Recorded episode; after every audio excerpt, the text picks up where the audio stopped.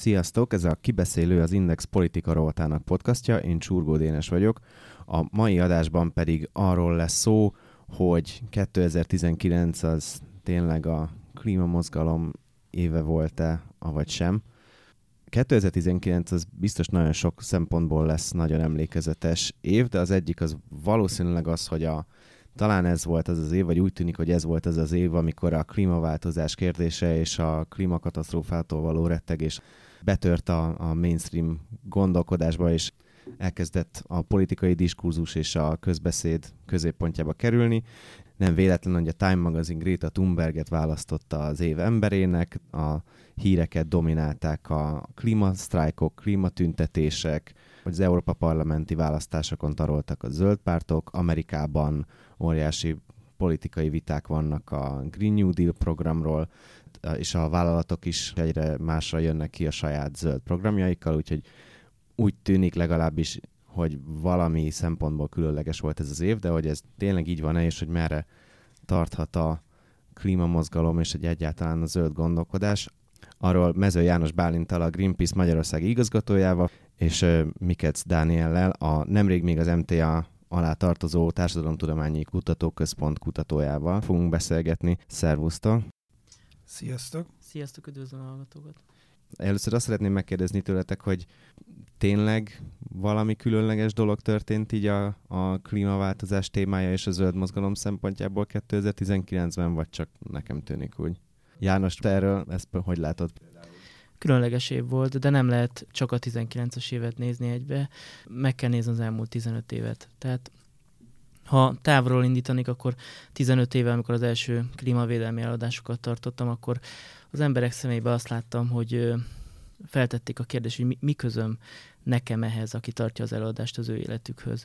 Miért szólsz bele az életembe? Tehát, hogyha valami változott, akkor 19-ben már egyértelművé vált, hogy, hogy igenis mindenkinek köze van ehhez. Tehát, ahogy mondtad, egy nagyon szűk szakmai, szakpolitikai kérdésből az elmúlt mondjuk négy-öt évvel elmozdult egy abszolút mainstream irányba, és ennek nyilván több oka van, de az ökológiai és klímaválság az ránk robbantotta az ajtót, illetve hát nyilván ennek az okozói mi vagyunk, és nyilván egy csomó más oka is van, például, hogy láthatóvá vált a probléma itt a műanyag szennyezéstől a, az óceánok ö, problémájáig, egészen a, a termőföld amortizációjáig. Tehát ez egy, ez egy rendszer szintű probléma, ami most vált igazán láthatóvá. Igen, teljesen egyetértek, hogy valóban vannak olyan teljesen objektív tényezők, a láthatóság például, ami nagyon fontos, azt gondolom, hogy a, és erről beszélhetünk is, hogy a magyar zöld mozgalom esetében maga ez a láthatóság, ez milyen jelentőséggel bírt. Csak egy kicsit, a, a, ha előrébb megyünk, például a nagyon gyakran Magyarországon a, abból lett zöld ügy, ami egy, ami egy látható beruházás volt, gondolok itt mondjuk a, a Bős Nagymarosi vízlépcsőre, vagy az engő konfliktusra, amikor ugye a mecsek tetején egy nátolókártot akart építeni még a szocialista és liberális kormány korában, 2004-2005 környékén volt az a mozgósítás. De visszatérve a kérdés, azért vannak olyan politikai tényezők, amelyek befolyásolták azt, hogy 2019-ben, illetve 18-19-ben futott fel ez a mozgalom. Azt gondolom, hogy a, tehát rokonítható maga a klíma mozgalom azzal a fajta mozgalmisággal, ami elsősorban az Egyesült Államokban kezdődött el. Ha emlékszünk arra, akkor Donald Trump megválasztása után például a, a tudomány védelme érdekében vonultak az utcára tudósok, akadémiai szférában mozgó emberek, és maga ez a, a, az a fajta ahogy, ahogy Donald Trump például leváltotta az ottani környezetvédelmi szervezetek, a szövetségi szervezeteknek a, a vezetőit. Ez bizonyos szempontból ez a mostani klímamozgalom egy, egy válasz is erre a, ebből a klímaszkeptikus politikai irányra. Azt is érdemes egyébként megjegyezni, hogy a, a mostani klímamozgalom kapcsán van egy olyan, ennek van egy olyan mozzanata ennek a klímamozgalomnak, ami pont azt mondja, hogy, hogy hinni kell a tudósoknak, tehát, hogy a maga a tudomány hitelessége az az, ami, amit megkérdőjelezett a, az a fajta konzervatív, klímaszkeptikus irányzat, amelyet, amit Amerikában is lehetett látni. És, és hogy maga az a fajta, ez az iskolai sztrájk, ami, tehát hogy nem megyünk tanulni, amíg nem csináltok valamit, illetve ez a kivonulás, az iskolából való kivonulás, egyébként ez nem egy európai találmány, hanem ez is egy, ez is egy amerikai ö, hatásra ö, jött létre itt Európában, ahol kapott egy nagyobb lendületet. Ugye nem lehet beszélgetni gyakorlatilag most már a klíma témáról, Greta Thunberg és a, és a Fridays for Future mozgalom, tehát az ilyen iskolai vagy diák klíma mozgalom nélkül, és ugye, mert te is, te is említetted ennek az ilyen taktikáit, de hogy ez, ez mennyiben más, mint az amúgy évtizedek óta létező zöld mozgalom, és miért, miért lehet az, hogy, hogy valahogy ez ért el annyi embert, vagy ez vált annyira ilyen ikonikussá? Hát nehéz nagyon konkrét választ adni erre, de az mindenképpen benne van, hogy a gyerekek állnak ki a jövőjükért. Teljes erővel, kitartással és őszintességgel. Tehát ezek mozgalmak, nem szervezetek, nagyon nehéz bármit ráhúzni, hogy kinek az érdekében cselekszenek, hiszen a saját jövőjük érdekében cselekszenek. Nagyon fontos volt, amit Dániel mondta, nem csak a fiatalok radikalizálódtak, a tudósok is radikalizálódtak. Tehát az, az elmúlt, most már azt kell, hogy mondjam, 40 évben nagyon-nagyon komoly vészjelzéseket adtak, és itt most nem Rahel Carson német tavaszára gondolok feltétlen módon, hanem az első jelentésekre ekkor kerültek mondjuk az amerikai Egyesült Államok elnöke asztalára, hogy a széndiokszid kibocsátás alapvetően az emberi civilizáció létét fenyegeti az, az ilyen mértékű növekmény és a globális hőmérséklet növekedés. És nyilván itt nem beszélünk a biodiverzitás csökkenésről és a, a különböző ökológiai szolgáltatások veszélyeztetettségéről, de hogy nagyon eldurvult a helyzet az elmúlt 50 évben, és ezek a szigetszerű problémák rendszer szintűvé váltak, és a, a tudósok, akiket nem hallgattak meg a politikusok, azok egyre hangosabban és egyre inkább összefogva mondták, hogy az a társadalmi gazdasági modell, amit, amit most ugye a GDP növekedésre alapoztunk, tehát egy, egy véges ökológiai rendszerbe, ahol az erőforrások végesek, egy, egy állandó végtelen növekedést generálunk. Ez alapvetően a társadalmi rendszerünk összeomlásához fog vezetni.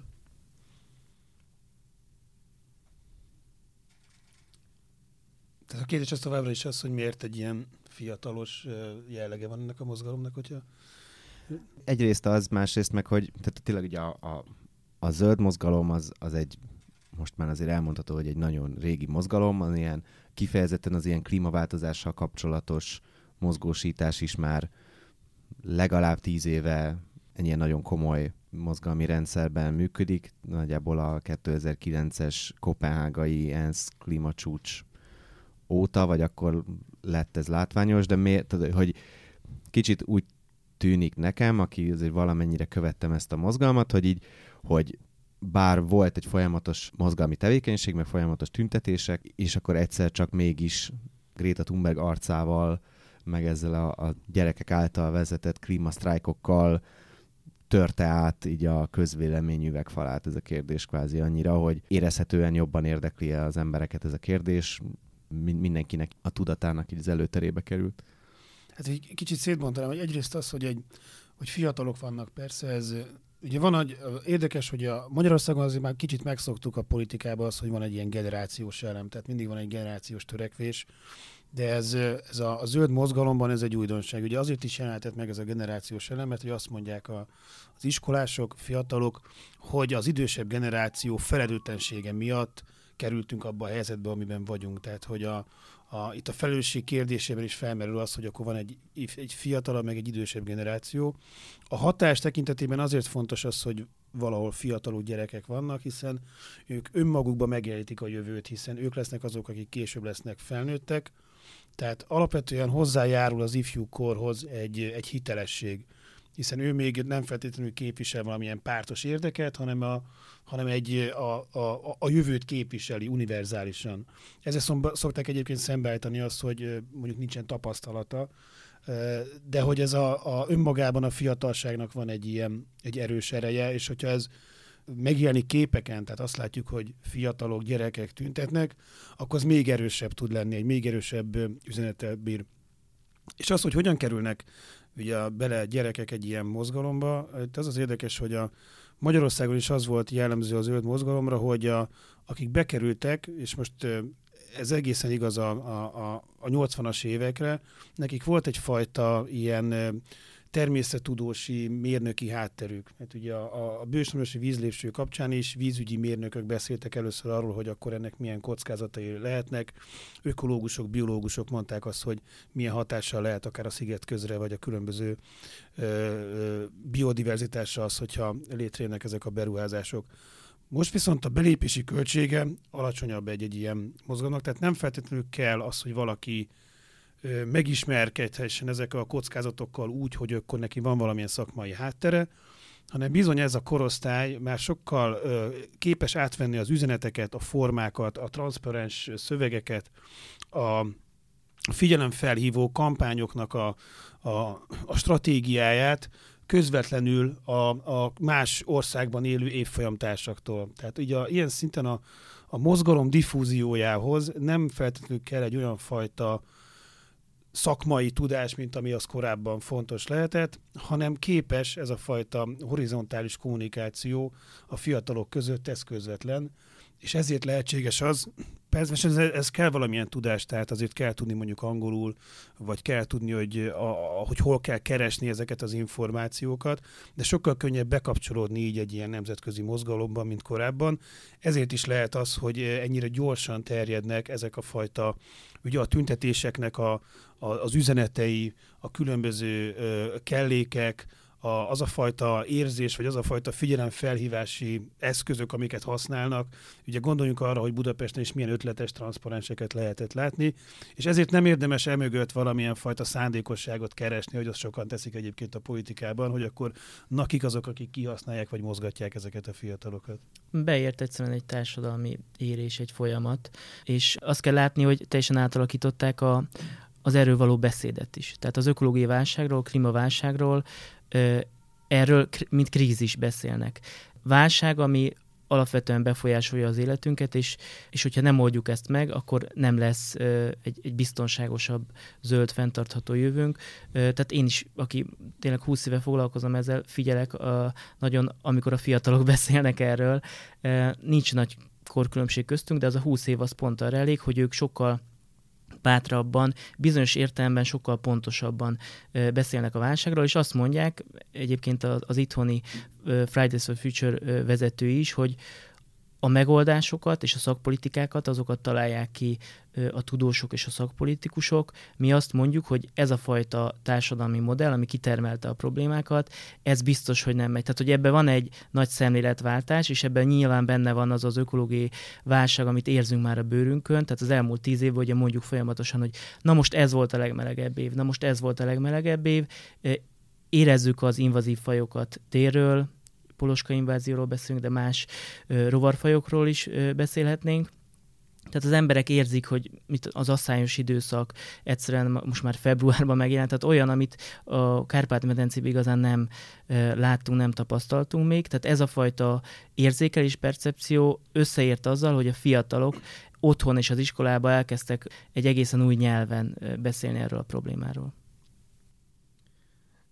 Említetted, hogy ugye a, ennek a Fridays for Future mozgalomnak ugye Magyarországon is van gyakorlatilag ilyen szervezete, vagy sejtje, ahogy a kicsit talán egy generációval idősebb és egy kicsit talán radikálisabb eszközökhöz nyúló Extinction Rebellion nevű mozgalomnak is van. Mi a struktúrája ennek a, ennek a mozgalomnak, meg mennyire látszik szervezetnek, meg mennyire, mennyire van összeköttetés a különböző különböző ilyen sejtek vagy országos csoportok között, vagy egyszerűen csak fiatalok azt gondolták, hogy akkor ők megcsinálják a magyarországi Fridays for Future Facebook oldalt, és akkor, és akkor mostantól ők azok.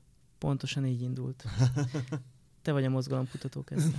Köszönöm. Arról nekem nincs információm, hogy hogyan történik mondjuk a, a koordináció a, a nagy mozgalommal, mert azért nyilván vannak olyan arculati elemek, amelyek megosztásra kerülnek. Tehát a, hogyha valaki megnézi a Magyar Fridays for Future-nek a, a Facebook oldalát például, akkor ugye ugyanaz a logó van, mint amit használ a nagy mozgalom. Tehát, hogy ez feltételez egy ilyen koordinációt, de a, valami az én tudásom szerint is arról van szó, hogy egyszerűen összejönnek fiatalok, vagy, vagy kevésbé fiatalok, tehát azokat, akik azt gondolják, hogy ez egy fontos ügy, és aztán elkezdik koordinálni itthon például Magyarországon ezt a, ezt a munkát. Nekem arról pontos információm nincsen, hogy például a, annak kijelölése hogyan történik, hogy akkor mikor van egy globális klímasztrájk, tehát annak a meghatározása.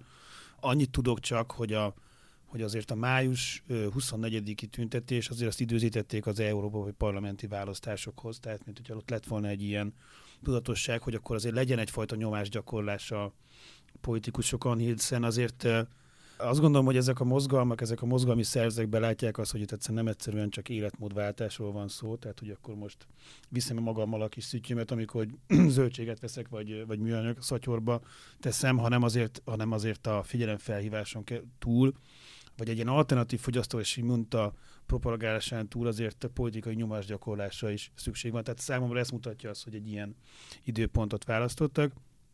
Visszatérnék ahhoz, amit, amit korábban mondtam, amit a, amit a mozgalmak diffúziója, hogy mennyire megkönnyíti a, az a horizontális kommunikáció. Én azt gondolom, hogy ezeknek a, a, ezeknek a, a mozgalmi fiók szervezeteknek a megalkotása vagy megalapítása is sokkal egyszerűbb, hiszen átvéve az arculati elemeket, ami tényleg csak egy profilkép vagy egy, vagy egy háttérkép, ö, könnyű megalkotni úgy egy, egy helyi csoportot, és ez nem feltétlenül csak egy ország, lehet egy város is, ahol létrejön mondjuk a Fridays for Future-nek egy csoportja, hogy, hogy nem szükséges egy ilyen központi koordináció. Általában egyébként a szállításokban el lehet mondani, hogy már ezeket a, a 90-es évek végén ez jellemző volt, hogy a, akkor még az ilyen levelező listák vagy üzenő falak, azok segítették a mozgalmak szerveződését, hiszen számukra sokkal gyümölcsözőbb egy ilyen hálózatos struktúra, mint egy, mint egy erős hierarchizált szervezet, amelyik amelyik kevésbé rugalmas és nem képes felhozni, vagy magába beereszteni azokat, a, azokat az energiákat, amelyek megjelennek helyi szinten. Szerintem hív meg őket, Dénes, és szívesen elmesélik, hogy hogy működik belülről ez a mozgalom tök fontos, hogy ez mozgalom. Tehát ez nem egy szervezet, nincs igazából jogi személyisége. Ahogy én látom, így kicsit kívülről, kicsit belülről, az az, hogy tehát egyszerűen Levi, Hanni és Petra kiment a parlament elé február végén, és azt mondta, hogy akkor elindul a Magyarországi Klímasztrájk mozgalom. Ők egyébként fiatal egyetemisták, aztán később csatlakoztak hozzájuk középiskolások is, közben bejött az Extinction Rebellion Magyarország is. Tehát ez tényleg így működik. Az, hogy ki dönti el konkrétan, hogy mikor lesz globális klímasztrájk, ezt én se tudom, szerintem Gréta is a Gréta körül lévő fiatalok valószínű, de hogy meghirdetik, és a kommunikáció az, az egy fontos rész. Tehát nyilván nagyon igaz, amit mondtál, hogy ez most már nem arról szól, hogy az egyén életünket megváltoztassuk. Ez, ez a 90-es évek retorikája vagy kerete, tehát hogy legyünk egy kicsit zöldebbek, és akkor jobb lesz minden, tehát ez a enyhén reformista attitűd, ma már a radikális reformista attitűd is, hogy egy kicsit ezt a, a kapitalista világot majd zöldé alakítjuk, lépésre lépésre, már ez is megbukott, vagy megbukni látszik, és Persze fontos nyilván a kibocsátás csökkentés, de fontos az adaptáció. Tehát a, és ezt, ezt mondják a fiatalok is, hogy fel kell készítenünk a közösségeinket a klíma alkalmazkodásra, mert az látszik, hogy nagyon hamar el fog jönni az a másfél vagy akár két fokos globális hőmérséklet emelkedés,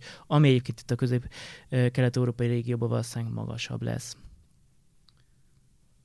Magyarország is részt vett ezeken a klímasztrájkokon, de szerintetek, vagy megítélésetek szerint mennyire volt sikeres így a mozgósítás Magyarországon mondjuk más, más helyekhez képest? Tehát ugye az elég sokan részt vettek ezen a, talán még meglepően sokan is részt vettek a, az első ilyen nagy klímatüntetéseken. Ti ezt hogyan, hogyan látjátok? Szerintem, szerintem sikeres volt, tehát hogy a nem tudom, hogy a szervezők mit mondtak, én amikor ott voltam, ugye itt, ott kutattunk, tehát a, a, az intézetünk honlapján van egy külön klímaaktivizmus kutatócsoport, ott elérhető egy kutatási jelentés, amit a, a második, illetve a harmadik klímasztrájkon végeztünk kérdőíves tüntetéskutatást, és az ottani eredményeknek a, az első ilyen ö, jelentése az, az, az olvasható, tehát ha valakit érdekli, az nézze meg. Tehát ott voltunk a tüntetésen, és én, ahogy belőttem, én azt gondolom, hogy a 3000 körül lehettek a, a résztvevők, ami, ami én azt gondolom, hogy nagyon jó szám. Sajnos Magyarországon nagyon sokan úgy érzik, hogy ha nincsenek tízezerek egy tüntetésen, akkor az az ügy az, az, az félre sikerült, ez nem így van. Egyébként, hogyha valaki elmegy más országba, ott nagyon sokan örülnek annak, hogyha 50-en vannak egy tüntetésen, és sikeresnek érzik. Minden esetre ilyen, én azt gondolom, hogy mozgósítás szempontjából is hatékonyak voltak a, a szervezők. És hát a hatékonyságot ugye a, a, a mozgalmaknál nagyon nehéz megmérni, vagy a tüntetéseknél a hatékonyságot. Lehet, hogy közvetlen hatékonyság az az például, hogy van egy közpolitikai ö, kimenete egy tüntetésnek, visszavonnak valami jogszabályt. Én voltam mondjuk a netadós, ugye emlékszünk arra, hogy ezt a kommuniká- telekommunikációs adó kiterjesztéséről szóló, stb. Ugye, ami maga a netadó volt, azt visszavonták.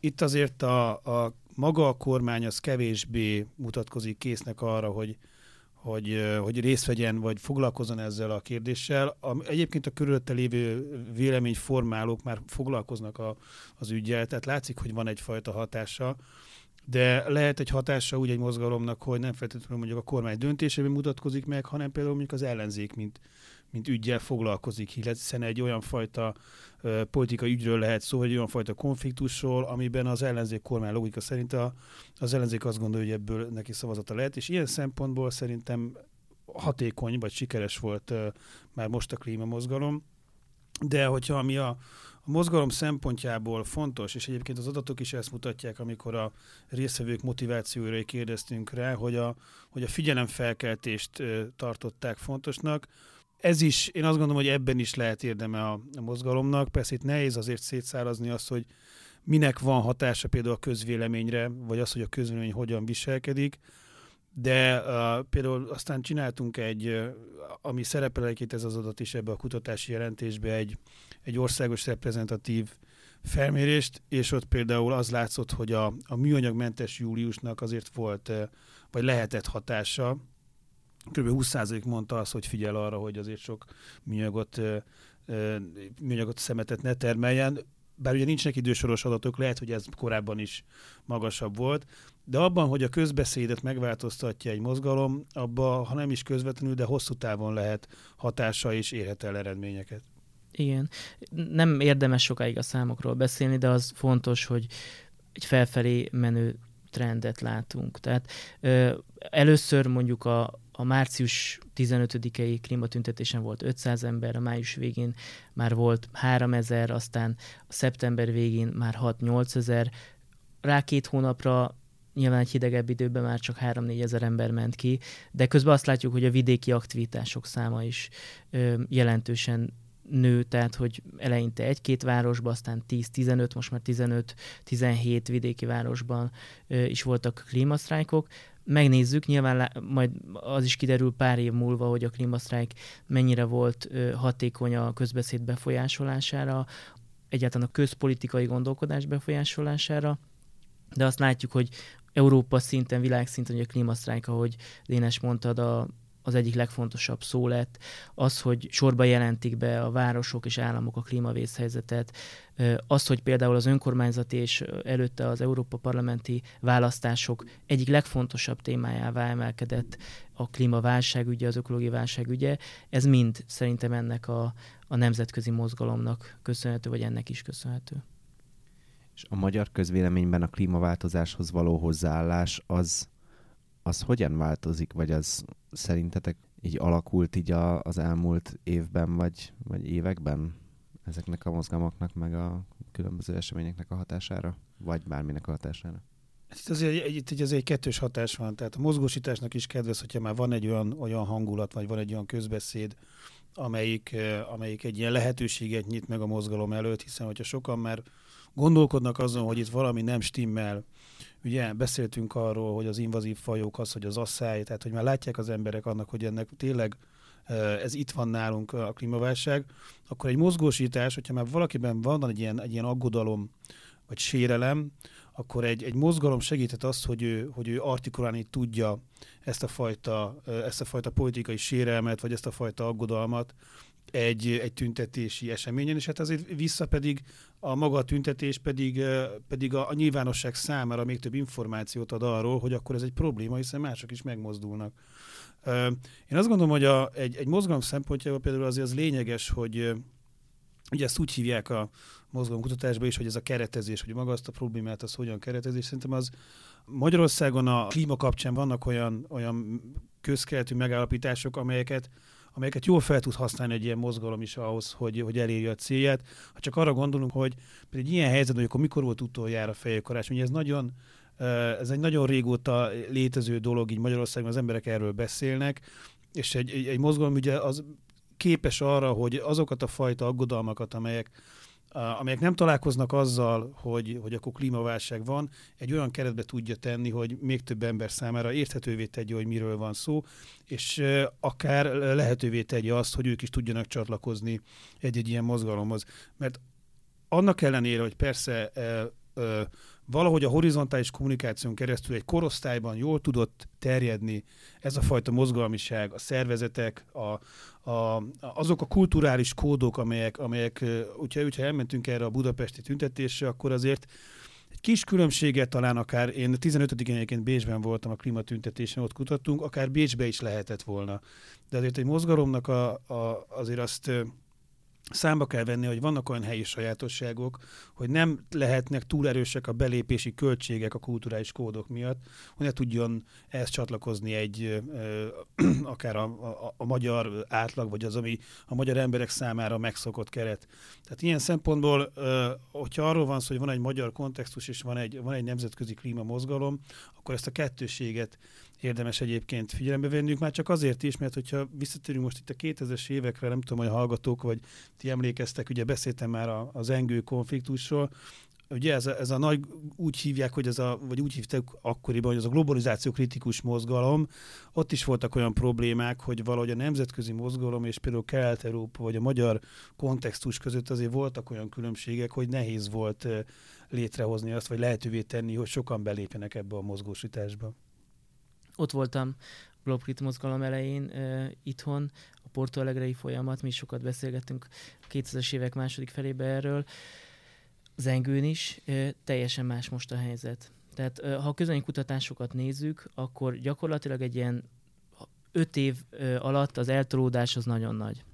Uh, gyakorlatilag egy ilyen ötödik, hatodik helyről tehát a klímaválság, mint legfontosabb probléma, az emberek érzékelésének az első-második helyére került. Tehát, hogy a klímaválság, ami miatt aggódik, ami miatt szorong, amit az életében egy fontos problémának tart, gyakorlatilag ilyen munkanélküliség, gazdasági válság szintjén van most, ami mindig az egzisztences félelem az, az, az mindig egy nagyon fontos félelem, és tulajdonképpen teljesen jogosan az egzisztenciás félelmek közé került be ez. Hogyha a magyar számokat nézzük, ti is csináltatok Dénes idén kutatást, mi is minden évben csinálunk, gyakorlatilag a magyar lakosság 80-90 százaléka azt mondja, hogy a klímaváltozás egy nagyon jelentős probléma, és körülbelül ugyanennyi százalék mondja azt, hogy ezt az emberiség okozza a, a foszilis energiahordozók elégetésével, a széndiokszid szín növekedésével. E, egy 10 százalék mondja azt, hogy inkább természetes okai vannak, és egy itt beszélgettünk korábban a klímaszkepszisről, nagyon kevés a, a klímaszkeptikusok aránya Magyarországon is, mondjuk főleg Amerikához képest, tehát egy 5 százalék. Tehát gyakorlatilag azoknak az aránya jelentősen nőtt, akinek, aki szerint ez jelentős, probléma, vagy a legfontosabb probléma. Ott még közép-kelet-európában nyilván a politikai aktivitás egy kicsit alacsonyabb, ahogy Daniel mondtad, mint Nyugat-Európában.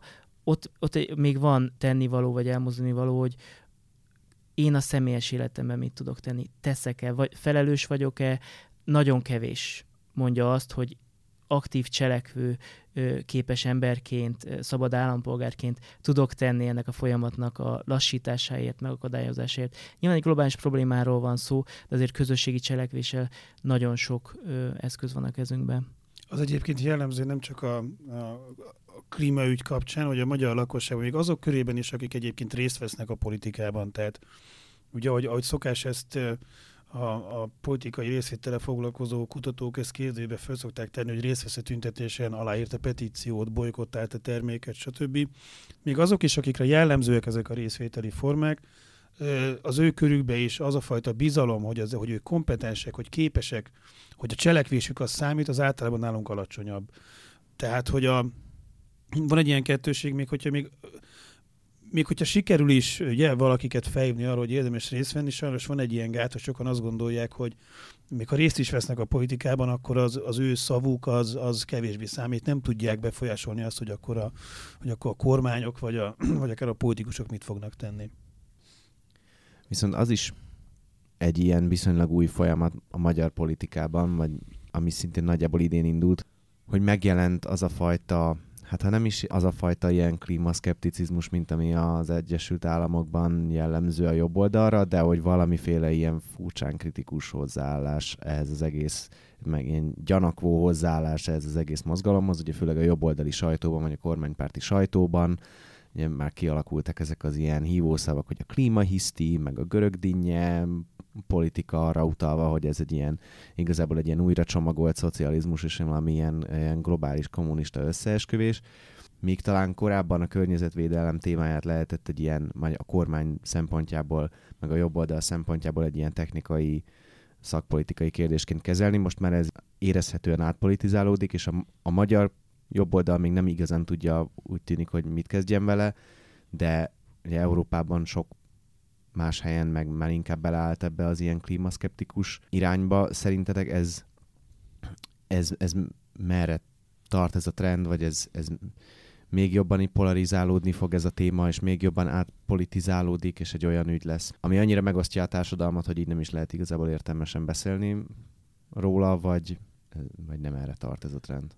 Hát, amit lehet kiolvasni abban, amit Orbán Viktor legutóbb mondott, hogy talán a kormány majd azzal, illetve hogy a jobb oldal majd azzal próbálkozik, hogy szembeállítsa azt, hogy a, ez az ügy, ez valami középosztályi dolog, és akkor ne a, ne a szegények fizessenek rá arra, hogy akkor klímabarát szakpolitikákat szeretne az EU is bevezetni. Tehát, hogy ez lehet egy ilyen szembeállítás, amivel próbálkoznak. A, ami ugye azért lehet problémás, mert akkor meg a saját középosztályi szavazóit bizonytalanítja el, hogy akkor akik számára egyébként a, például már az említett adat, hogy amikor megnéztük, arra is rákérdeztünk, hogy a, hogy a, mennyire műanyag kibocsátás kapcsán mennyire tudatos az állampolgár, ott például nem volt különbség ellenzéki meg kormánypárti szavazók között. A, a másik pedig az, amit azért fontos megemlíteni, hogyha a jobb oldal és a környezetvédelem kapcsolatáról van szó, például a 90-es években a, a legzöldebb párt az az MDF volt, tehát hogyha most itt tüntetések kapcsán, amit egyszer megnéztem, egyszerűen azért, mert a, az akkori bős nagymarosi 90-es évek ügyekben még ők tüntettek együtt, akár szlovákiai és cseh zöld szervezetekkel együtt. És egészében véve egyébként a magyarországi jobboldalnak elsősorban a, a, a Duna mozgalom miatt van egy erős zöld hagyománya. Tehát, hogy a, itt ez nem úgy néz ki talán, mint, a, mint az Egyesült Államokban. Ráadásul ugye a, a, a megóvás, a védés, konzerválni valamit, az egy, az egy, az egy konzervatív érték és ez ugyanúgy egyébként azonosítható például, a, ha már szóba került a zengő ügy, tehát ott is a, a magyar tájnak a védelme, az, hogy az, az a, úgy nézzen ki, úgy hagyjuk unokáinkra, hogy mi is örököltük, ez ugyanúgy lehet egy abszolút egy, egy konzervatív vagy egy jobboldali gondolkodásban létezhet. Tehát, hogy itt azért nem teljesen egyértelmű, hogy egy olyan fajta álláspont kialakítható, mint ami az Egyesült Államokra jellemző. Másrészt ez a, amit ed- egyelőre lehet látni, és akkor nyilván persze a választók nagyon gyakran követik a pártjaikat, tehát hogy így a pártok tudják oktatni őket, de egyelőre legalábbis úgy tűnik, hogy azok a fajta félelmek, aggodalmak, amelyek kapcsolódnak a klímaváltozáshoz, azok nem szűkíthetőek le csak az ellenzékre. Hát remélem, hogy itthon össztársadalmi ügy marad. Tehát jelenleg ez egy össztársadalmi ügy. Tehát, hogyha nézzük a közönkutatásokat, pártpreferencia alapján pártokon átível az a konszenzus, amit az előbb bemutattam, vagy amiről az előbb beszéltünk. Amit mondtál az előbb, Dénes, hogy európai meg világszinten erősödik a klímaszkepticizmus a jobb oldalon, e, Európai szinten nem vagyok biztos benne. Bocsánat, csak arra gondoltam, ilyen tisztázó, hogy, hogy nem tudom, hogy, hogy ilyen közvéleménykutatási szinten láthatóan erősödik-e, de több európai jobboldali, vagy ilyen szélső jobboldali, vagy radikális jobboldali párt is beleállt egy olyan retorikába, ami inkább utánozza ezt az amerikai klímaszkeptikus szöveget, ugye az AFP Németországban például, tehát hogy vannak olyan, olyan pártok, amik így beleálltak ebbe, és Magyarországon meg tehát ugye a Fidesz annyira nem, de közben meg a sajtó, vagy a Fidesz sajtója, vagy a kormánypárti sajtó, az meg egy kicsit mégis. Igen, tehát az alap probléma az az, hogy ez, ez a probléma nem kezelhető nemzetállami keretek között. Tehát ezért nem tud Európában, Amerikában több helyen a jobb oldal, a jobboldali politika mit kezdeni ezzel a kérdéssel. Én azt látom, hogy azért a mainstream politikai, jobboldali politikai erők, akik meg is próbáltak mondjuk valamiféle klímaszkepticizmussal vagy megpróbálták a problémát egy kicsit ö, kisebbíteni, azok azért visszakoztak az elmúlt fél évbe, évbe. Itt a, a, a Németországra is gondolok akár, és a, a német választásokra, ahol most már második időnként e, első, tehát legerősebb politikai erő, erők a zöldek. Azt látom, hogy azért európai szinten egyértelműen azért a nagyobb jobboldali pártok inkább az ökopragmatista irány felé mennek, és én egyébként remélem, hogy a baloldali és a jobboldali pártok, a zöld pártok valamiféle konszenzusra fognak jutni, és nem csak itt a akár a radikális reformista, tehát hogyan csökkentsük a kibocsátásunkat, és hogyan alakítsuk át ugye a közösségeinket, hogy képesek legyenek rugalmasan alkalmazkodni a klímaváltozáshoz, hanem akár rendszer szinten milyen új társadalmi gazdasági megoldások felé tudunk menni. És ehhez viszont tényleg nemzetközi összefogásra és nemzetközi együttműködésre van szükség. Tehát itt a közlegelők tragédiájának a, a legdurvább esete fog bekövetkezni. Mindenki az utolsó pillanatig, most ugye tudjuk, a COP25 is így zárul sajnos, mindenki vár a másikra, hogy majd a másik tesz áldozatokat, vagy ajánl föl akár kvótákat, vagy erőforrásokat a fejlődő országoknak. Ezt nem lehet a végtelenség húzni, tehát cselekedni kell, különben itt mindenki, mindenkinek a, a személyes érdeke, akár állami szinten, akár egyéni szinten sérülni fog. És ez, ez, ez egy fontos eltolódás itt is, tehát míg mondjuk 15 évvel ezelőtt azt éreztem az embereken, hogy a zöld ügy az egy, az egy abszolút olyan ügy, hogy te beszélsz egy zöld szép vízióról, de ez a te ügyed, én meg élem a, a, a saját paradigmám szerint az életemet. Ez is kezd megváltozni, és kezd, kezdenek az emberek rájönni arra, hogy az egyéni érdekeik is veszélyben vannak, ha mondjuk a, a, az ökoszisztéma szolgáltatások összeomlanak, és ez szerintem ez egy nagyon fontos ö, paradigma, hogy világnézeti váltás. Tíz év múlva tudjuk megmondani, hogy ez bekövetkezette, de izgalmas időszakot élünk. Ugye említetted a, a COP25-öt a ugye Madridban most decemberben le, tartott és lezárult um, ENSZ klíma csúcsot, ahol ugye, igen, ahogy említetted, nem, végül igazából nem tudtak semmiben megegyezni az államok, csak abban, hogy majd még azokról a vitás dolgokról, amikről most nem tudtak megállapodni, majd megállapodnak jövőre Glasgow-ban. Ezzel kapcsolatban még a tárgyalások lezárulta előtt Greta Thunberg nyilatkozta azt, hogy igazából az ő mozgalma, vagy hát ez a klímamozgalom nem érte el semmit. Gyakorlatilag kudarcot vallott, mert hogy az államok nem, nem tettek komoly lépéseket, és tényleg úgy tűnik, hogy hiába volt Madridban is több százezres tüntetés, miközben ugye az ENSZ tárgyalói, vagy az országok tárgyalói tárgyaltak. Annak ellenére, hogy van egy, egy ilyen nagy nyomás, politikai téren nem igazán történik áttörés.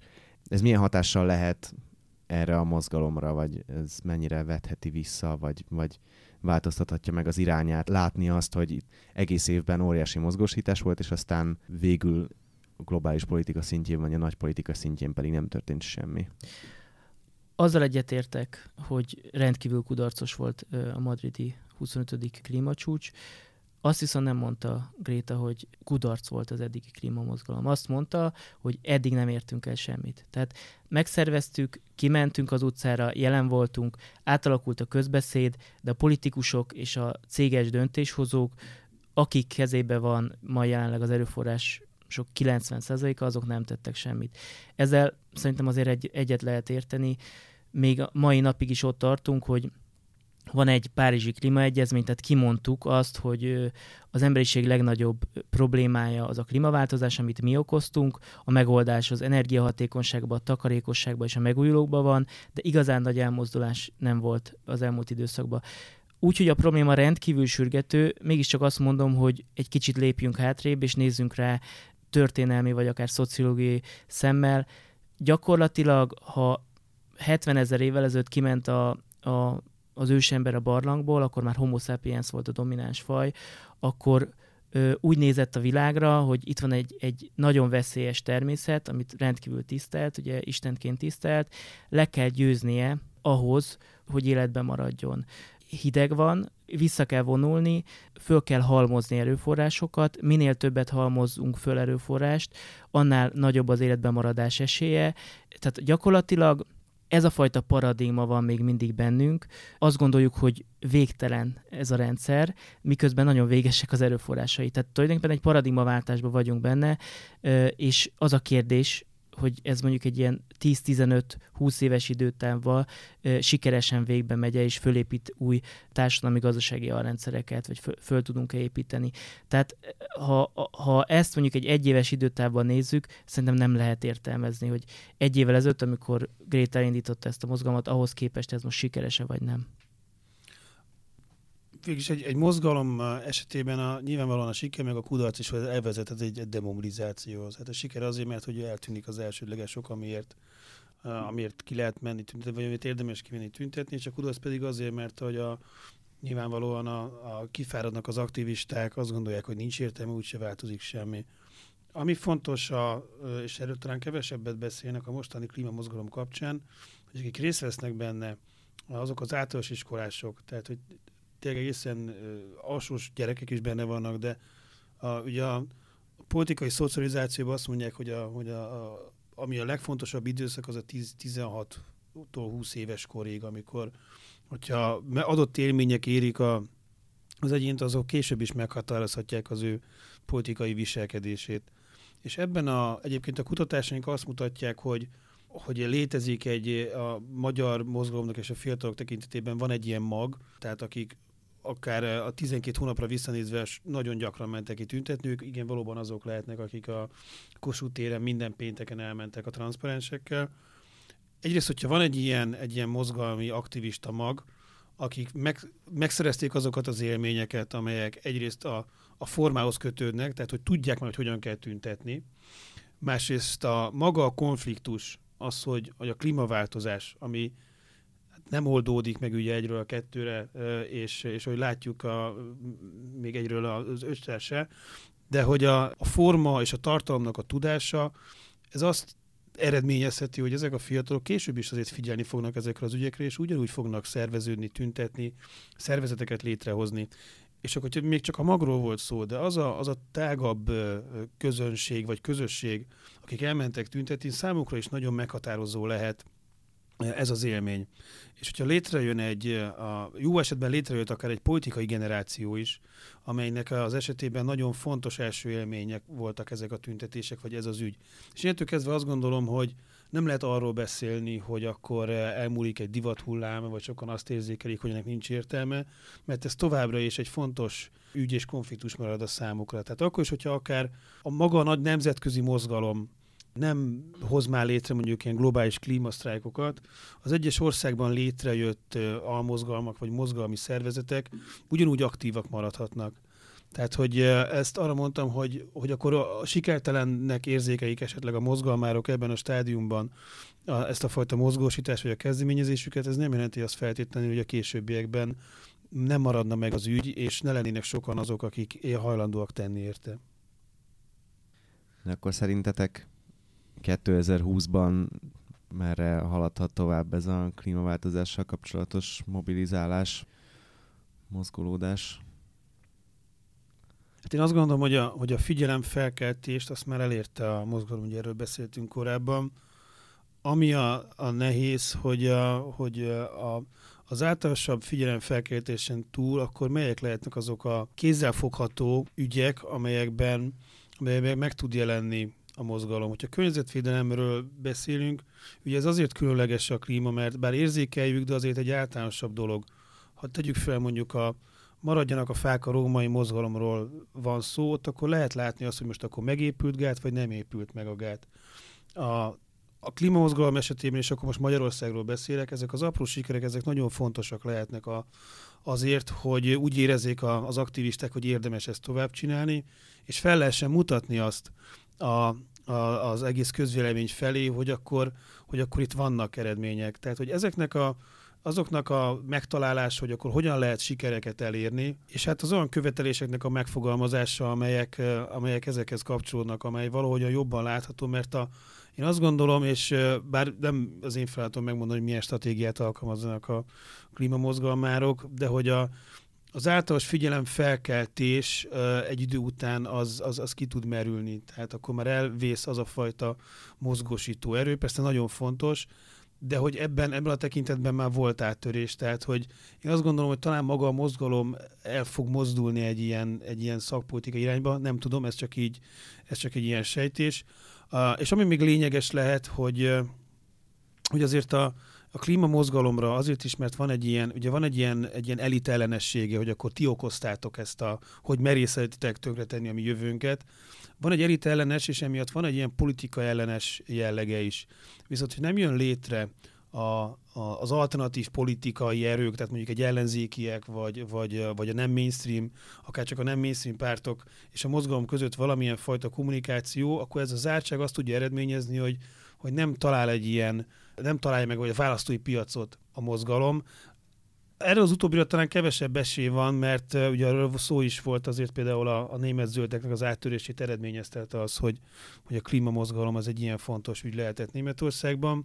De hát ezt majd meglátjuk, hogy a, akár mondjuk a, például mondjuk a magyar ellenzék tekintetében ez mennyire lehet fontos ügy. Az már már most látszott az önkormányzati választásokon, hogy, hogy mindenki be akarta zöldíteni Budapestet, tehát hogy ez, ez ilyen szempontból téma volt, és talán marad is 2020-ban. Én azt gondolom, hogy a mozgalom eszkalálódni és nőni fog. Az lehet, hogy lesznek fókuszváltások. Tehát, hogyha megnézzük, hogy egy probléma megoldásához mi kell, akkor mindenképpen kell egy, egy olyan dolog, amit probléma észleletnek hívunk, tehát a, a társadalom nagy tömege gondolja ugyanaz problémának. E, erről elég sokat beszéltünk eddig, tehát ez bekövetkezett. Ennek az áttörése volt idén. A második, hogy legyenek rá tudományos, technológiai vagy, vagy társadalmi megoldások. Ebbe biztos, hogy lesz fejlődés, de valódi megoldások már, már vannak. A harmadik az az, hogy hogyan válik ez politikai akarattá hogyan válik ez társadalmi valóságát. Tehát ennek a, a politikai akaratnak a kikényszerítése az, amiben jövőre biztos, hogy nagyobb elmozdulások vagy, vagy felerősödések várhatók. Beszéltünk a következő klímacsúcsról, valószínűleg oda fog kifutni, vagy oda fog kicsúcsosodni ez a dolog. Nem egy lokális mozgalomról és nem egy lokális problémáról van szó, mivel a probléma, amit okoztunk, az egyre nagyobb és nagyobb, tehát egyre többen fogjuk ezt érzékelni, ezért az a tippem, ezt gondolom, és ez lenne jó, hogyha ez a mozgalom is erősödne világszerte. Hát nagyon szépen köszönöm, hogy, hogy eljöttetek és kibeszéltétek velem ezt a témát, és nyilván erről még rengeteget lehet majd beszélni, és, és fogunk is még, úgyhogy Mező János Bálintnak és Mikesz Dánielnek nagyon szépen köszönöm, hogy itt voltatok. Nektek pedig azt javaslom, hogy olvassátok az ezzel kapcsolatos rengeteg cikkünket a Zöld Index tag alatt, és hallgassátok a podcastjainkat. Sziasztok! Sziasztok! Sziasztok! A műsor a Béton partnere.